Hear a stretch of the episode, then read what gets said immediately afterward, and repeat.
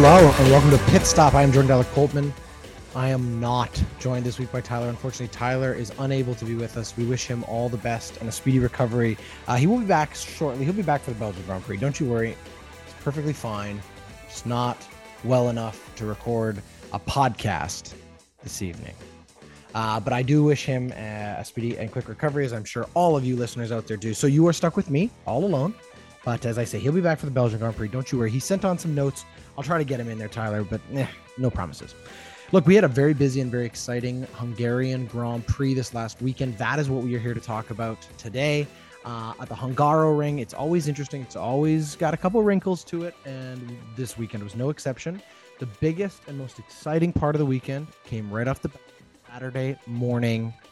Lots of teams with upgrades, including Red Bull, and it was interesting just to see how it was going to shift and change. This is a very different circuit than what we saw at Silverstone recently, or um, what we've seen, you know, as teams have started to bring in their, their, their packages, and we've seen McLaren obviously jump up, have some great success, but it was really a question mark coming where these teams would shake out, who was going to take another step forward, who was going to stand pat, and we saw some of that. So let's get through all of that. As I say, uh, qualifying for me, there's a couple storylines. Obviously, Hamilton on poles, a big piece of it, um, but coming into this race, we do have to start with the news that broke between races. We we we kind of were were so on the ball. Tyler was so on the ball last week um or 2 weeks ago with his predictions or with his I guess it technically we instead of doing like box box box, we let Tyler just ask uh bring up a couple rumors.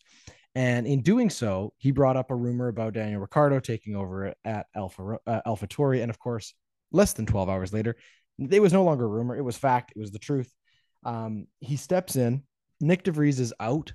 Daniel Ricciardo is in, much to the uh, joyous, rapturous applause of longtime listener Maddie, and also I'm sure the producers at Netflix and Drive to Survive, because Daniel Ricciardo has been their darling, their big star right from the beginning. He was one of the breakout stars of that show in season one, uh, and he grew a lot more fans through that process. And I think that not having him in the sport um, was fine in some ways, but having him back in the sport, you can see the like value add for certain demographics that he brings. He's a very popular guy online, and he definitely this news was met with great um, excitement. Why did he get the seat? Well, he got the seat because he had a fantastic couple of months working behind the scenes for Red Bull in the simulator. They saw that he was still capable of driving at a high level.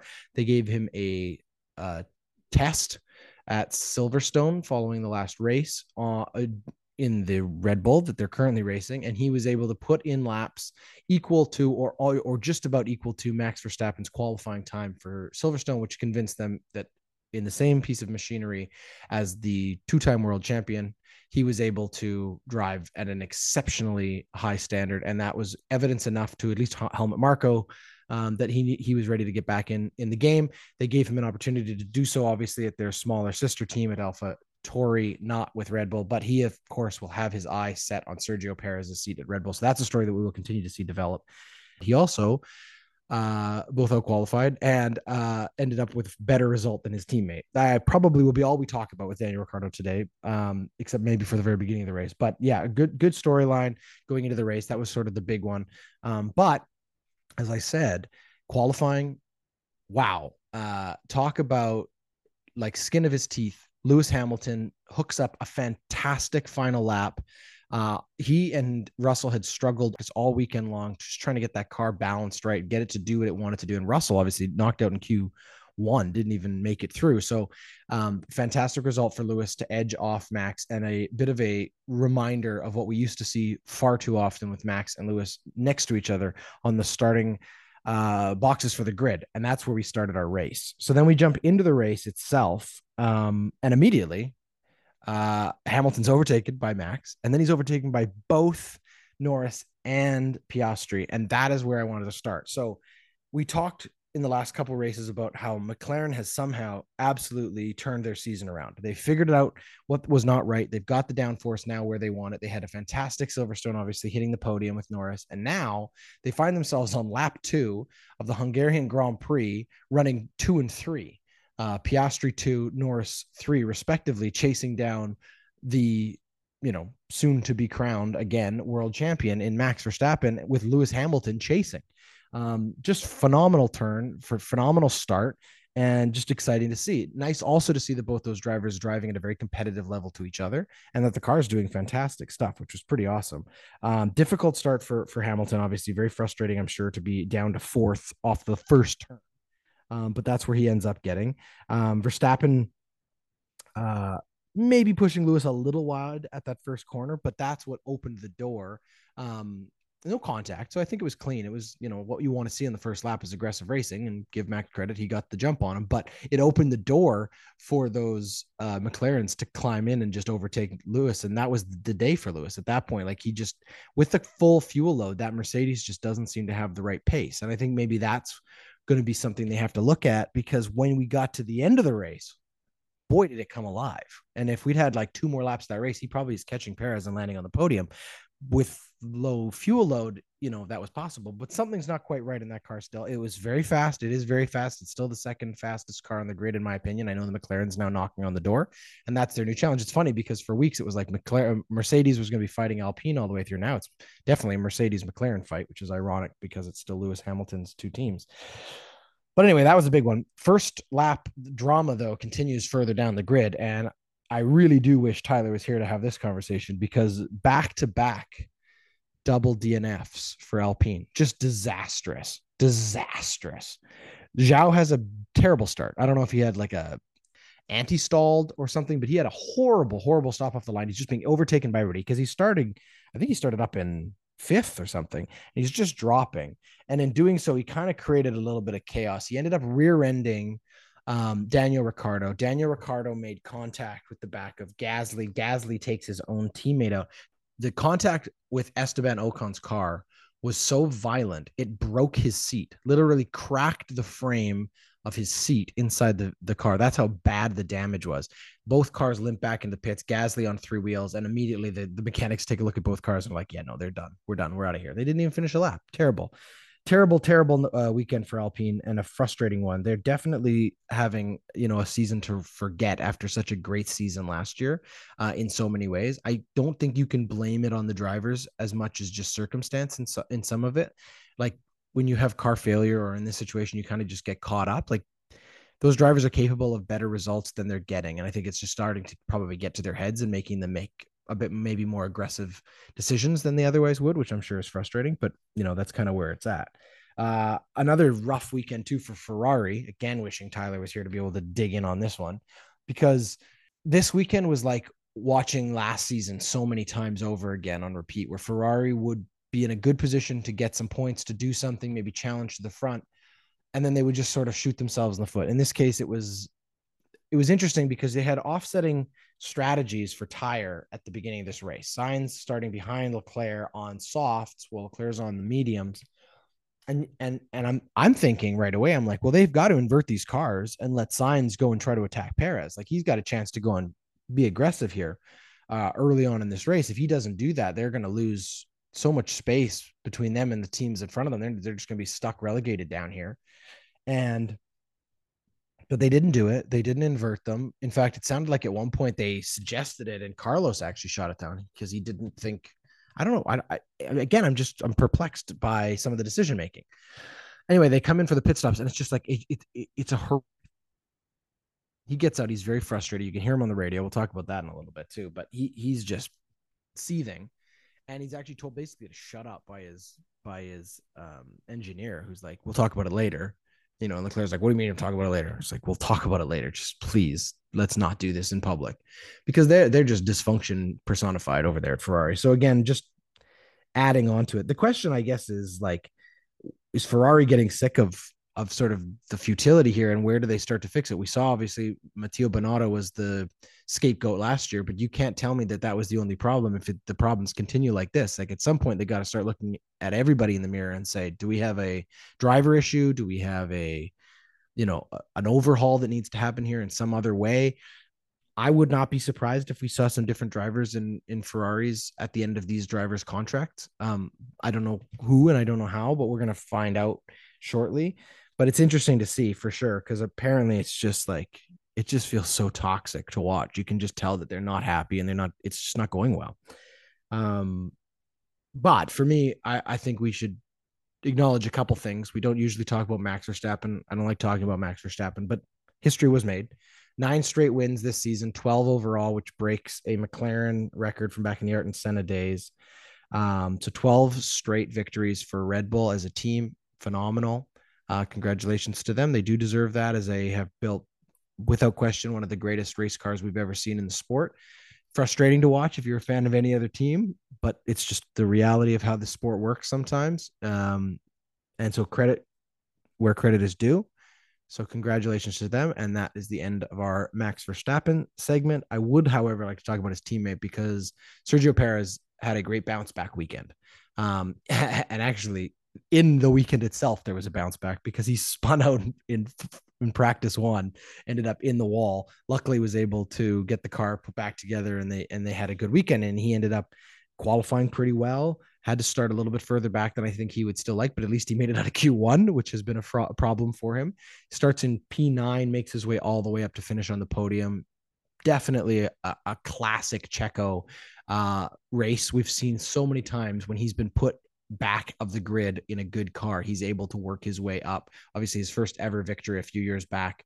Um, when he was driving for Racing Point back at that point, if you remember, it was the Bahrain Grand Prix. Uh, I believe it was the one Romain Grosjean uh, ended up in the wall in the serious fiery crash. When that race restarted, Sergio was like at the very back. No, actually, I'm sorry. I may be wrong because they raced there back to back weeks. That was during COVID. So it may have been the other race. Regardless, it was in the desert and he started a race off, made contact, I think had a puncture, ended up at the back of the grid, and then fought his way all the way up to first place. Phenomenal first win of his career. So it's kind of become like a cliche when you say Sergio Perez starting near the back, making his way up. Ninth isn't that far back. It's literally the middle of the grid, but he had to work through some very fast cars. And George Russell was up in there. He had to get through the McLarens eventually. Fantastic work to get through them. The Ferraris were up there. And then obviously, uh, he, the only two he were, wasn't able to catch being Norris and his teammate, but a good weekend. And that is something that Perez will want to build on as he works uh, towards, again, trying to reestablish himself in his relationship at Red Bull. They're not, they're very clear they don't anticipate moving on from him for at least another season, or at least the beginning of another season, I should say. Red Bull loves to leave your drivers in the dust halfway through a year, but for the time being, they seem like they will let bygones be got bygones, and as long as he can continue to drive relatively well, they'll keep him there. Um, but it'll be interesting to see. He definitely will be happy though with the results from the Hungarian Grand Prix. So that's kind of all we've got here for you uh, on all of that. Let's give out some hardware really quickly again, there's no one to debate here because Tyler's not here. I know one of his picks for one of these, so I will uh I will allow him the dignity of being able to at least assign one of these awards. But I believe he would agree with me on the rest of them. Driver of the day for me goes to Sergio Perez. He had the most work to do of anyone on the podium, and he did that. Uh, the other two guys had pretty clean air in front of them. Certainly Max did. In fact, it was funny. Lambiase, his engineer, came on at one point just to check the Max was still there because it had been so quiet. But Perez had a very solid day, very good day, ninth to third, driver of the day. He was voted driver of the day, I should say, and also our driver of the day, Sergio Perez. Not so driver of the day. For me, this is easy, and I have to do it because uh, Tyler's not here to defend himself. This goes to Zhou. Zhou had a terrible start and ended up creating chaos that knocked out both of the Alpines, including uh, Tyler's boy, Pierre Gasly. It was just disaster for Alpine, but so not their fault. They did absolutely nothing wrong except start a race near uh, someone who was having an absolutely dreadful start to their day. And the worst part about it is Zhou finished the race. Zhou went on to continue to race while he'd knocked two other drivers out of there. And also, to be fair, probably impacted Ricciardo's race because I'll bet you there was damage to his floor after taking that shunt from behind. Um, so difficult all around. But Zhou, you are not so driver of the day. Our radio call goes to that radio call I mentioned with uh, Charles Leclerc. Uh, it was an kind of an awkward one. Um, I don't have the actual audio for you, but I do have uh, the transcript of it. So I'll read it for you. Again, this was following the pit stops, and it was a bad pit stop um, for Ferrari. But Leclerc came out and he was in a difficult position. He basically said, uh, Let's offset ourselves in terms of strategy. Like, this doesn't make any sense. His response from the engineer was copy understood. We can discuss that at the end. And then Leclerc said, What do you mean at the end? I've been stopping. And again, he said, We're on it. We're on it. Okay. Basically trying to placate him, trying to shut him up because Charles Leclerc right now he's a very frustrated driver and sounding very, very, very sour about uh, how it has been going for him. So our radio call of the day goes to Charles Leclerc. Overtake of the day. This one for me was a little bit more tricky because like you could almost just say, hey, Norris and Piastri got the best overtake of the day by jumping over Lewis Hamilton and setting themselves up. But really, Perez had some fantastic overtakes. And I think that the one for me that stood out, and I know it stood out for Tyler, was Perez uh, under and then around Russell to, to to make the move that stuck eventually, and he was able to then climb up the table from there. But he had a little bit of a two or three corner fight with Russell where they were kind of back and forth, and and Perez showed his experience in that situation and was able to get the job done, get the move done, uh, as it were, and and and set him up for success. So for me, that's that's I agree with you, Tyler. I know that was your pick, and that's overtake of the day. That is our review of the Hungarian Grand Prix. I will be right back after this. The Ordinary Podcasting Network is excited to announce that we have launched a merch store on our website. The store is full of ordinary swag, including t shirts, hoodies, and hats. You can pick out something awesome and support your favorite podcast today by heading over to ordinarypodcasts.com. Okay. You know what time it is. It's time for mail. Okay. So first off, I'll, I'll thank anyone who's still listening uh, to me just rambling on and on here for you. Uh, but uh, we, I, I'm going to answer a question that I'm going to later pose to Tyler as well because I do think this is a really good question. This question comes from a listener, Tom. Uh, it's an interesting question, and it's a very sort of personal decision question. But his question was very simple. He said, "If you could change one rule or regulation in Formula One, just one, to make it more exciting or make it more competitive, which rule would you change? Um, and I'm sure Tyler's got some strong opinions on this, but I'll give you my answer for it right now, Tom. For me, I think that you should allow drivers more flexibility uh, in terms of pit stop rules, meaning currently every driver must stop at least once uh, to change tires.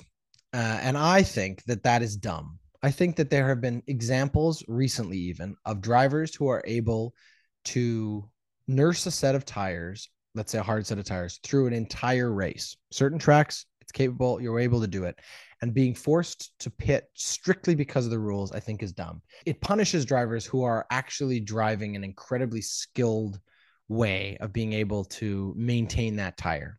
And if you could get through the entire race, the advantage you have of never having to pit is something you should have earned by how you conducted yourself and the way in which you drove. You've nursed those tires through. You clearly were making good decisions about when to be aggressive, when not to. That is a strategic thing. That is a skill thing. And I think that it shouldn't be punished. I think that I appreciate and understand the reason for the regulation about making everyone pit once because it's about not encouraging drivers to drive on unsafe tires. Um, but at the same time, this is motorsports.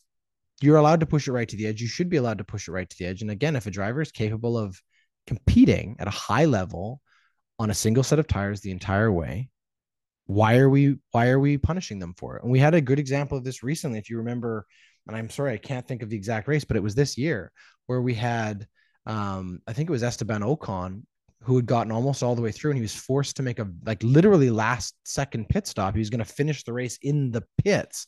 Uh, and we almost had that collision with all of the the the the photographers in the pit when he came in because they were already getting ready for like the podium ceremony, but he had to pit because he hadn't yet done it. And beyond just the safety part of that, like I think that's dumb. He should have been allowed to finish the race on the single set of tires. It, it, frankly, you know, uh, there's probably some other award he should be winning for the fact, like the Pirelli, the Pirelli thanks for being environmentally friendly award for not wasting rubber. Like he he'd managed to nurse those tires all the way through. Anyway, that's the first rule I would change, just because I think it's dumb. Hope that answers your question, Tom, and I'll I'll pose it to Tyler uh, next week as well. See what his opinions are. Okay, Tyler's not here to do our race um, preview, so I will do my absolute best. He has given me some great notes. Um, so, Tyler, I apologize in advance for absolutely butchering your signature segment. we are going to Spa. This is a classic, classic, classic Formula One track, one of uh, the most iconic and most uh, infamous. Obviously, we have also seen already this year a fatality at this track. Um, so it's already been in the news a little bit. Uh, we will see what the weather conditions are because that is also always a factor, including in the safety of it. The first Grand Prix here was held in 1950. We had 44 laps, 19 turns, two DRS detection zones, long, long straights, very fast corners. And of course, as I mentioned, the weather is often a factor here at Spa. We've had races with half the track is dry and half the track is completely soaked and rained on because of the altitude changes and because we basically are running through the inside of a forest. So it causes a lot of uh, strategic challenges for drivers and teams, I should say, in how they make their tire selection. Because for half the track, you may need inters. For the other half of the track, slicks will do. And it can be difficult to find that dry uh, line uh, on certain places and to get enough uh, moisture onto an inter tire and not have it overheat. So it, it can be an interesting factor. Guess what? Rain is expected every day starting today up until they leave the paddock on Sunday. So keep in mind it's early and things can obviously change, but right now it is looking like there's going to be some very wet weather. So this could be, could be uh, one of those tracks where we could be looking to see if Max Verstappen and Red Bull streak uh, is will will stay intact. 12 wins in a row, and now every race moving forward, everybody on that paddock just wants to break their streak. This was the first race after the summer break last year. It will be the last race before the summer break this year. So that's an interesting little factoid for you. There was no rain last year. Sainz was on pole. First lap, Lewis and Fernando got into it uh, with Lewis's car going up over Alonso's. If you recall, he was actually airborne, broke the floor, and essentially ended his race right there. Um, so the podium last year was Verstappen, Perez, and Sainz. And as I mentioned, Hamilton did not finish. Neither did Bottas. So definitely a a, um, a track that is always uh, full of drama, uh, a track that is always one I know personally I have circled on the calendar. I always look forward to it, and it's something that uh, uh, one of those tracks I'm sure many of the drivers uh, have mixed opinions on. I know we heard earlier, as I said, uh, Stroll with some very strong opinions about the safety of this track and whether or not it should be run as it is. It is round 13. It will go July 28th through July 30th. It is the Belgian Grand Prix at Spa. Don't miss it. And as I said, Tyler will be back after next race. So uh, I, I again wish him all the best, speedy recovery. Until then, thank you everybody for listening. We appreciate it. If you haven't already, you can check out the Ordinary Podcasting Network at ordinarypodcasts.com. Lots of other shows out there to check out. We really appreciate your listenership. And if you enjoy what you're hearing, please share it with your friends, hit subscribe, pass it along, and you can follow us on Instagram as well. All right. Until next weekend. Pit Stop Podcast is a presentation of the Ordinary Podcasting Network. Thanks for listening.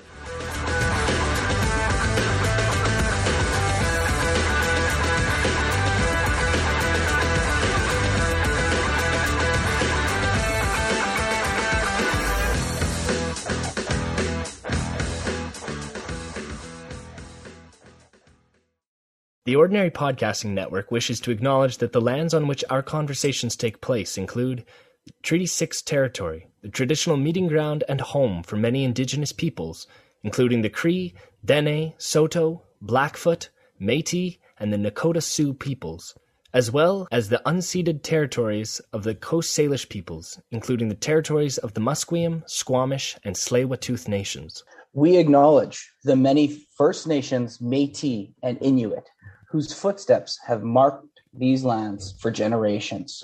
And we extend our appreciation for the opportunity to live, create, and share stories on these territories. The Ordinary Podcasting Network intends to engage in conversations and dialogue which acknowledge that reconciliation is not a destination, but a journey, and that we remain committed to practicing our craft in a decolonized space.